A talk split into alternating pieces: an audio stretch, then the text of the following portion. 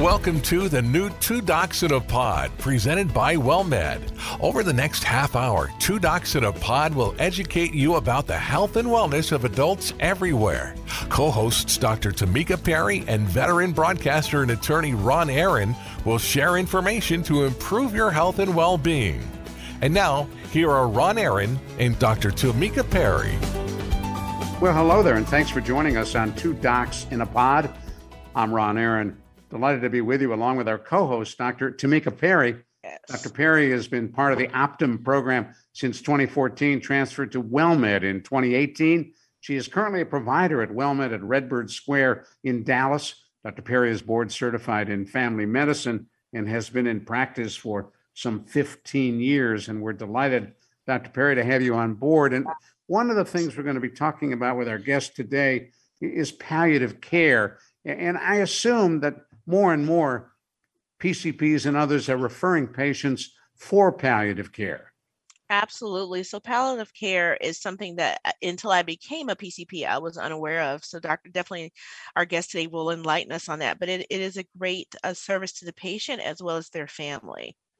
Well, let's introduce our special guest, Dr. Hina Budwani. Uh, Dr. Budwani is the lead physician for the Houston Supportive Care Team. That's WellMed's network of Texas in Houston earned her medical degree from St. George University School of Medicine in the West Indies, Grenada, completed her residency in family medicine at Texas A&M in Corpus Christi, followed by a geriatric fellowship, then went on to Vanderbilt University in Nashville, where she worked as an associate professor of medicine in their geriatric department, obviously overqualified and overeducated, board certified not only in family practice, but geriatric medicine as well. And Dr. Budwani, it is a pleasure to meet you, and thanks for coming on Two Docs in a Pod. Well, thank you so much, and I really appreciate for that uh, warm welcome. It's definitely a pleasure to be here today. Well, tell us, for those who don't know, uh, what palliative care is and, and how that has to be distinguished from hospice care. Definitely. So, um, palliative care um, has evolved. The definition itself has evolved uh, over the course of last 80 some years. Um, initially, when early 1900s, when hospice came about, which I will go into uh, great detail later, um, palliative care was part of it. So, what it really means is it's a specialized medical care uh, that is provided to patients that are um, dealing with serious illness. Now, if you ask me what is that serious illness, um, this can be cancer, which initially was the focus uh, of palliative care, but now it also includes um, heart failure, advanced lung disease, um, other conditions such as end stage renal disease, um, diabetes, so a lot of other um, medical conditions, which allows patient to live a long life, but it comes at various different costs. So palliative care physicians and the team focuses on uh, symptom um, burden the, uh, for these patients who are dealing with these chronic illness. And, and why is that needed versus just the kind of care, uh, which is excellent care you'd get from your PCP, your primary That's care a- physician? That's an excellent question. So, as we all uh, hear on the news and, and learn about it on daily basis, the healthcare cost in United States and how we compare to other uh, similar countries, we're spending more and more dollars as the years go by, but not necessarily achieving better cares. In fact, we spend uh, more than double um, the amount on our patients per year. Um, however, our um, the care that's been provided, the life expectancy, as well as the quality of life is not as good. And we think about it, why is that? It's because our healthcare system is so fragmented. Um, before you had a doctor 100 years ago that uh, came to your home or saw patients in the hospital, and they took care of a lot of things. Uh, granted back then you know people used to die of conditions such as malaria and other condi- uh, other conditions like just simple uh, medical condition as diabetes just because the medical technology wasn't as advanced not that is uh, currently the case However, it has fragmented uh, the healthcare in terms of now we have specialists, we have nephrologists, you know, take care of the kidneys, we have a heart doctor, we have a doctor who takes care of just GI as symptoms, and then we have primary care doctors who are seeing 18, 20 patients in eight hours, which is 20 minutes per patient given all that, everyone is focused on their organ that they are specialized. But do we really communicate with other specialties or even look at patient as a whole? So yes, if I go to a doctor, I have chronic kidney disease or diabetes, that's not the only thing I need. I may be suffering from um, uh, psychosocial factors of depression, anxiety, pain, which I, you know, patients often mention that nobody really has time to focus on those things because there's just not enough time or the specialties. So a lot of it has to do with just the lack of time, lack of uh, understanding, and nobody really thinks about we are people. We're beyond just the disease. We're we're people. So that's why I feel that palliative care looks at the patient beyond the disease. They look at the patient as a whole, and not only patient but families as well, because it really puts a lot of burden on the families caring for these patients. All right, so, now hold that thought. We're going to come right back sure. to you, but I want to take a moment and let folks who may have just joined us know you're listening to Two Docs in a Pod, presented by WellMed. I'm Ron Aaron, along with our co-host, Dr. Tamika Perry, who's up in Dallas at the Redbird Square Clinic, and yes. on our hotline, talking to us from Winter Park in Florida, Dr. Radina Priska. We're She's talking about we're talking about the whole question of palliative care and how that works. And, and Dr. Priska, I want to come back to your reference to uh, all the ologists. There are like 8 million ologists. They're dermatologists, rheumatologist, right? Cardiologist, everything you can think of. And, and in a patient who's got a complex series of issues, uh, they probably are seeing all those different doctors. How is all that coordinated? And does palliative care play a role in that? So, in terms of um, ologists that I mentioned, uh, palliative care uh, specialists, first of all, I just want to say palliative care, uh, care is not just provided by one doctor. It's a team of people that includes doctors, advanced care um, uh, practitioners, nurse practitioners, nurses, social workers, chaplains. So it's it's a whole team uh, that work together to provide the care. Um, so we not only look at the medical care, but like I mentioned earlier, the psychosocial factors. Um, so the medical care symptoms is what we really focus on. So we look and you at make house patient. calls Exactly. So this can be provided. So it's not just limited to house calls. It can be done in the hospitals. It can be done in the outpatient setting. It can be done in the house uh, setting. So we do both. We do clinics and house calls, but we coordinate care with other um, specialists and PCPs just so that everyone's on the same board. So we basically act as that bridge um, so that we bring everyone together on this care. So let me tell you, Dr. Budwani, I, I use palliative care a lot for my patients who have those chronic illnesses like congestive heart failure and they're symptomatic all the time. And they need that higher, they need more touches than I could provide, right? They need to be seen more often. They need to be called by a nurse practitioner, a nurse, et cetera, et cetera. And that's where palliative care is probably most useful in my practice. Those, you know, you're not quite at the hospice stage. And, and later I'm going to ask you like specifically what's the difference, but you're not quite at the hospice stage. You know, the National Institutes of Health published a study recently that said that palliative care significantly decreased that 30 day readmission rate to the hospital. So, you know, you're in, you have congestive heart failure, you're in a palliative care program, you're less, less likely to get readmitted to the hospital for an exacerbation of that CHF within that first 30 days, which is instrumental. You know, hospitals provide a lot of great services, but sometimes we go to hospitals to get sicker, unfortunately. And nobody wants to go to the hospital if they don't have to. No, not at all. Not at in, all. In fact, uh, a friend of mine from years ago when I worked in Washington, D.C., uh, Dr. Sidney Wolfe, who worked for what was then the Health Research Group, wrote a book about uh, the last place you want to be if you're sick is in a hospital. That that is absolutely correct. So uh, both of you touched on um, very very good t- uh, points. So patients don't want to die in the hospital, hooked up to the machines, um, surrounded by people they don't know. They would much rather be at home the biggest problem is that uh, nobody really communicates in terms of where patients really are. And again, it goes back to the, the point I touched up on earlier. A lot of it has to do with just how our healthcare system is and uh, lack of education. I just Googled uh, palliative care, just wanted to see what's out there in terms of, you know, what information people are seeing. And the first information that pulled up was palliative care, AKA comfort care. That is incorrect. That is not the right information. And I feel like a lot of clinicians also struggle in terms of what palliative care really is, which, so if the clinicians don't have a good grasp on it, naturally patients are not going to have a good grasp on either. And people are just so prone to going to Google and finding all the information, and that's not correct. See, that's so interesting. Exactly.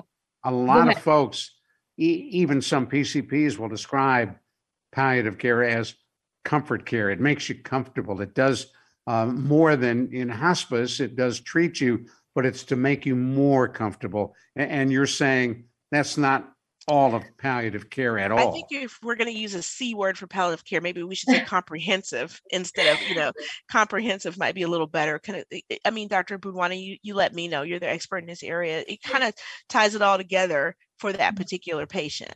Yes, I totally agree with you. So I have worked as a hospitalist um, as well, so I can see where that comfort care word comes from, and how I see it does not mean that everyone else sees it as uh, as that. I'm sure people who work in the hospital intensive care unit can really understand. Okay, that comfort care is totally different. Comfort care means it is at the time when patient is nearing death, and we just take everything off. The only thing in the hospital that we put is morphine uh, something for anxiety. Uh, that's all we really give to patients. That is comfort care where we have taken everything off.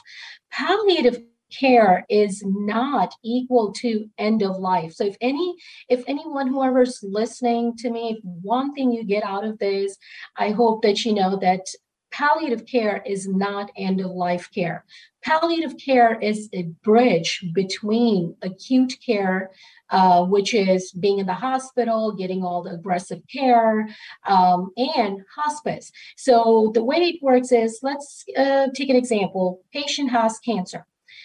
When the clinician um, says, okay, let's go to the oncologist, we're going to get patient on chemotherapy, the first thing uh, along with that should also be let's get palliative care on.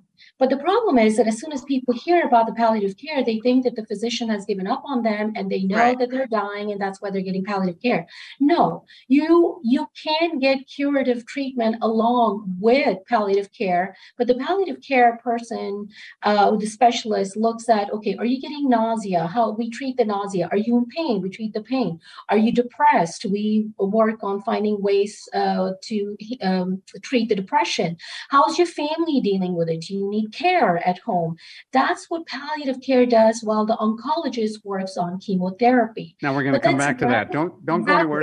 Stay with us just a minute here. Uh, we're going to do a little business at our end and come right back to you. Sure. Uh, you're listening to Two Docs in a Pod.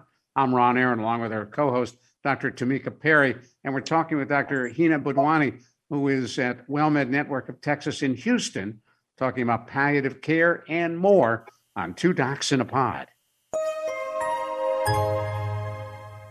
Hi, it's Drew Pearson from my friends at WellMed. As a Hall of Famer, I love it when a quarterback and receiver have a great connection. You can be part of a great connection too. Connecting WellMed's high quality healthcare with the highest rated Medicare Advantage plan helps you focus on staying healthy. Call 210 436 6005 or visit wellmedhealthcare.com slash connect. Drew Pearson is a paid spokesperson. Other plans are accepted. For full enrollment details, visit Medicare.gov.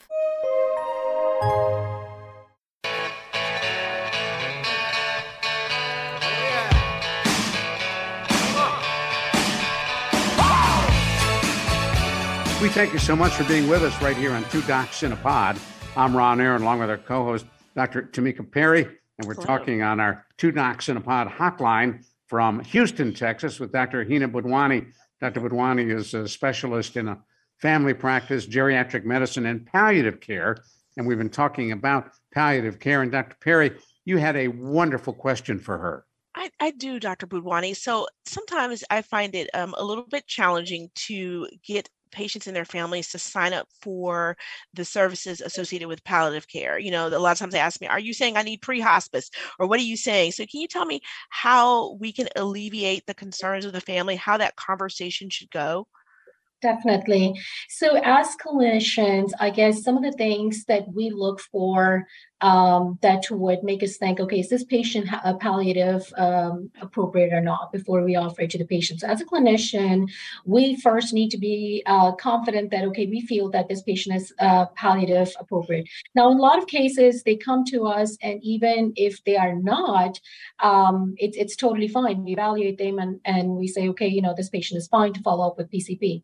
However, some of the things that we uh, would encourage that uh, clinicians look at is this patient patient who's going in and out of the hospital because of the disease symptom burden?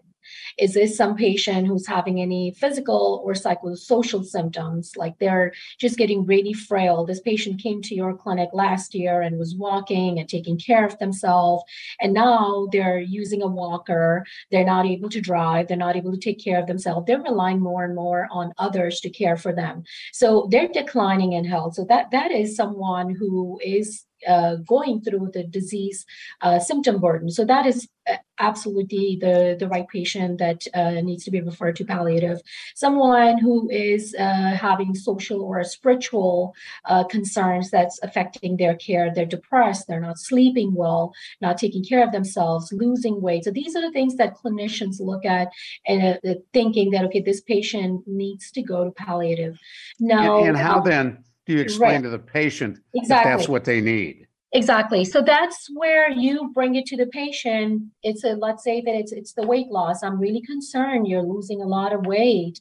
And I really feel that we need to send you to a specialist, a palliative care specialist who focus on patient as a whole. They can look at your nutrition status, they can see why you're declining so much. Are there things we can do to maybe turn this around. Um, these uh, specialists are not, this is not hospice. Palliative, again, one thing, if anyone gets out of this podcast today, is that palliative care is not end of life care. So there's it, still curative treatment with palliative This is care. still curative treatment. We help you when we see patients at home, we say we are specialists that help you live as long as possible, as independently as possible. And that's somehow really resonates with the patients. That's when they really think, okay, yes, that makes sense. And then we see there is quite a bit of data now, a lot of research out there that shows that patients who are under care of palliative care, they're actually living better and longer life compared to others who are not getting that care. So we we can provide provide the physical therapy, occupation therapy, nutritional help, social help, depression, anxiety, anything that they need at home. Like Dr. Dr. wanted, do you ever use the nugget? Because I use this sometimes that home visits are available, and if you do, to try to reel the patient in. Eh, what what what happens at the home visit? So home visit, the way it works is uh, the first visits are really long, as you can imagine, and it would be even if it's a clinic. Um, so we first, of course, explain who we are, what we do. We are extra layer of support. We do not replace primary care doctor. We are here to provide extra layer of support to fill in the gaps where you need help. So we go through, we have a template that we go through some of the things that we look at. Okay, what's their functional status? How much they're able to do on their own? What's the nutrition status? Depression, anxiety, um, incontinence. We look at all that and see what are some of the things that we can help patients with.